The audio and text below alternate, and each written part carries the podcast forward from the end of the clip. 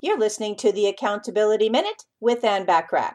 Today we're going to talk about tip number two to help you break bad habits, which is to focus on the benefits. Make a list of all the positive changes that will occur once you have broken a bad habit.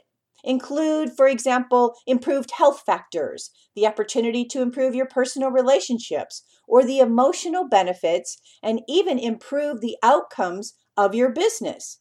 Continue to add to the list as you think of these additional benefits. Refer to the list every time you believe your resolve is under threat. Tune in tomorrow for tip number three to help you break bad habits. In the meantime, remember to take advantage of the many complimentary business tips and tools when you're a member on my free silver membership at accountabilitycoach.com. Thanks for listening.